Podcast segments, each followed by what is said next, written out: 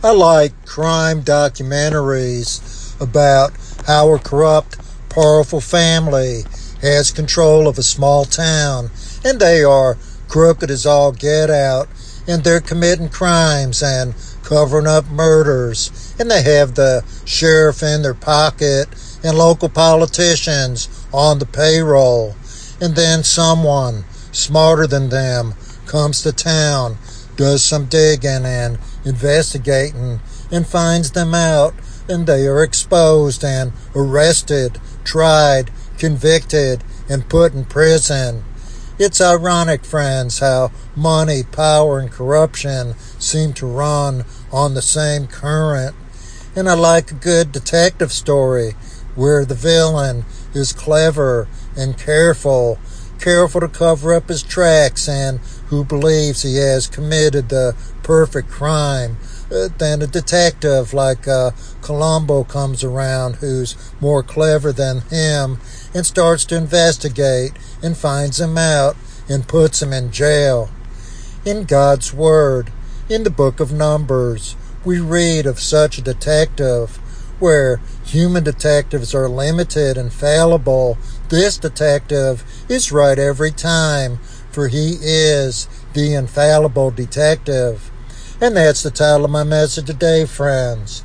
The Infallible Detective. And my text can be found in the book of Numbers in chapter 32. You can turn in your Bibles there now, friends. We will be in verse 23, which speaks of this infallible detective. In our passage, here is Moses, and he's addressing the people of God, and he says to them, But if ye will not do so, behold, ye have sinned against the Lord, and be sure your sin will find you out. The infallible detective is none other than the Holy Spirit, who knows us like a book, and who collects evidence and keeps records, and who arrests convicts.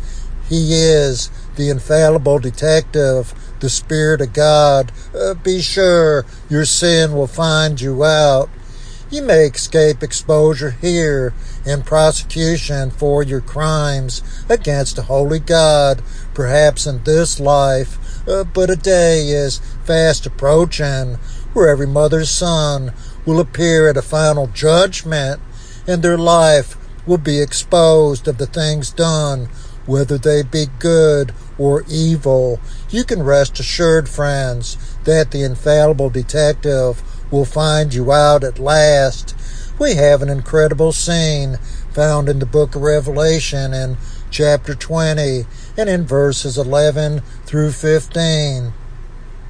And I saw a great white throne and him that sat on it uh, from whose face the earth and heaven fled away, and there was found no place for them. And I saw the dead, small and great, stand before God, and the books were opened, and another book was opened, which is the book of life. And the dead were judged out of those things which were written in the books, according to their works.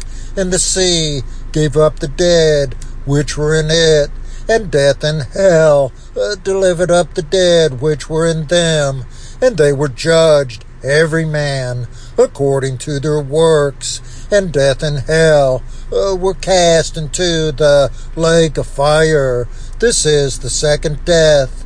And whosoever was not found written in the book of life uh, was cast into the lake of fire. Uh, this fantastic heavenly courtroom scene, friends, is the eternal bar of God, uh, where the judge of all the earth sits on a great white throne. His throne is white, which denotes his holy nature and speaks of his justice. All the records of our lives are kept written in books for every season of our life, uh, the good times, the bad times, or good deeds, or bad deeds. The books will be opened and the record will be reviewed as evidence is presented to the one who has eyes of fire, and the record of our life falls beneath his intense scrutiny. The infallible detective not only keeps a detailed record, but an infallible record because he himself is infallible. Uh, be sure your sin will find you out. What you've tried to cover up will be uncovered on that day. What you've done uh, to cover your dirty tracks and conceal your crimes will be found out on that day. Uh, how you thought you were getting away with it, that your secret sins will never be found out and you've been hiding them. But on that day, the bright spotlight of the Spirit of God will shine into every dark nook and corner, and like a flashlight shined in a dark cellar, uh, the roaches and vermin and rats will scatter. Uh, be sure your sin will find you out. Oh, how often this is repeated in Scripture, friends. After tasting the vanity of life, Solomon arrives at the conclusion of the matter in the last two verses of Ecclesiastes.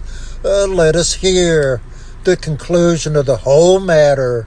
Fear God and keep his commandments, for this is the whole duty of man. Uh, for God shall bring every work into judgment with every secret thing, whether it be good or whether it be evil.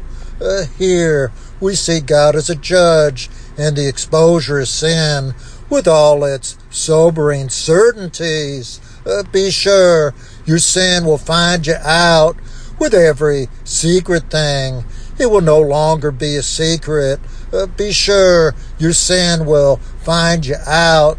Uh, what are you ashamed of now will be exposed then. Uh, your record will be reviewed. Your life will be exposed. Uh, verdicts will be read.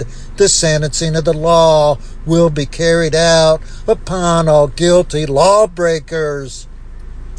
What then is your only hope, friend? Uh, there's only one hope, and that's hope in the only one, uh, the Lord Jesus Christ whose blood covers all sin, uh, you must come to him in sincere repentance and by faith believe on him uh, to get your sins washed in his blood. Uh, Christ, the sacrifice for our sins. Listen, friend, I know I am a sinner and I need a substitute for sin, and so do you, friend. So do you. Uh, Jesus came to earth doing good, healing the sick, uh, giving sight to the blind. And what happened? Uh, men cried, Away with him, and nailed him to a cross. At Calvary, a blood-stained Savior suffered and died. He rose again. He appeared unto many uh, before he ascended back into heaven, where he now sits at the right hand of God and he earned that right uh, by way of a bloody cross. Uh, Revelation 1 5 declares, Unto him uh, that loved us and washed us from our sins in his own blood. The infallible detective declares, Your sin will find you out. Uh, these are the two whosoever's that stand out most in my mind, friends, in the book of Revelation, and they stand out like white on black and crimson red like snow. Uh, the first is mention of the great white throne in the book of life in verse 15, and whosoever uh, was not found written in the book of life uh, was cast into the lake of fire the other whosoever mentioned that stands out to me is found in the last chapter of Revelation in verse 17, and it's the last invitation to sinners to come to Christ for pardon of sin.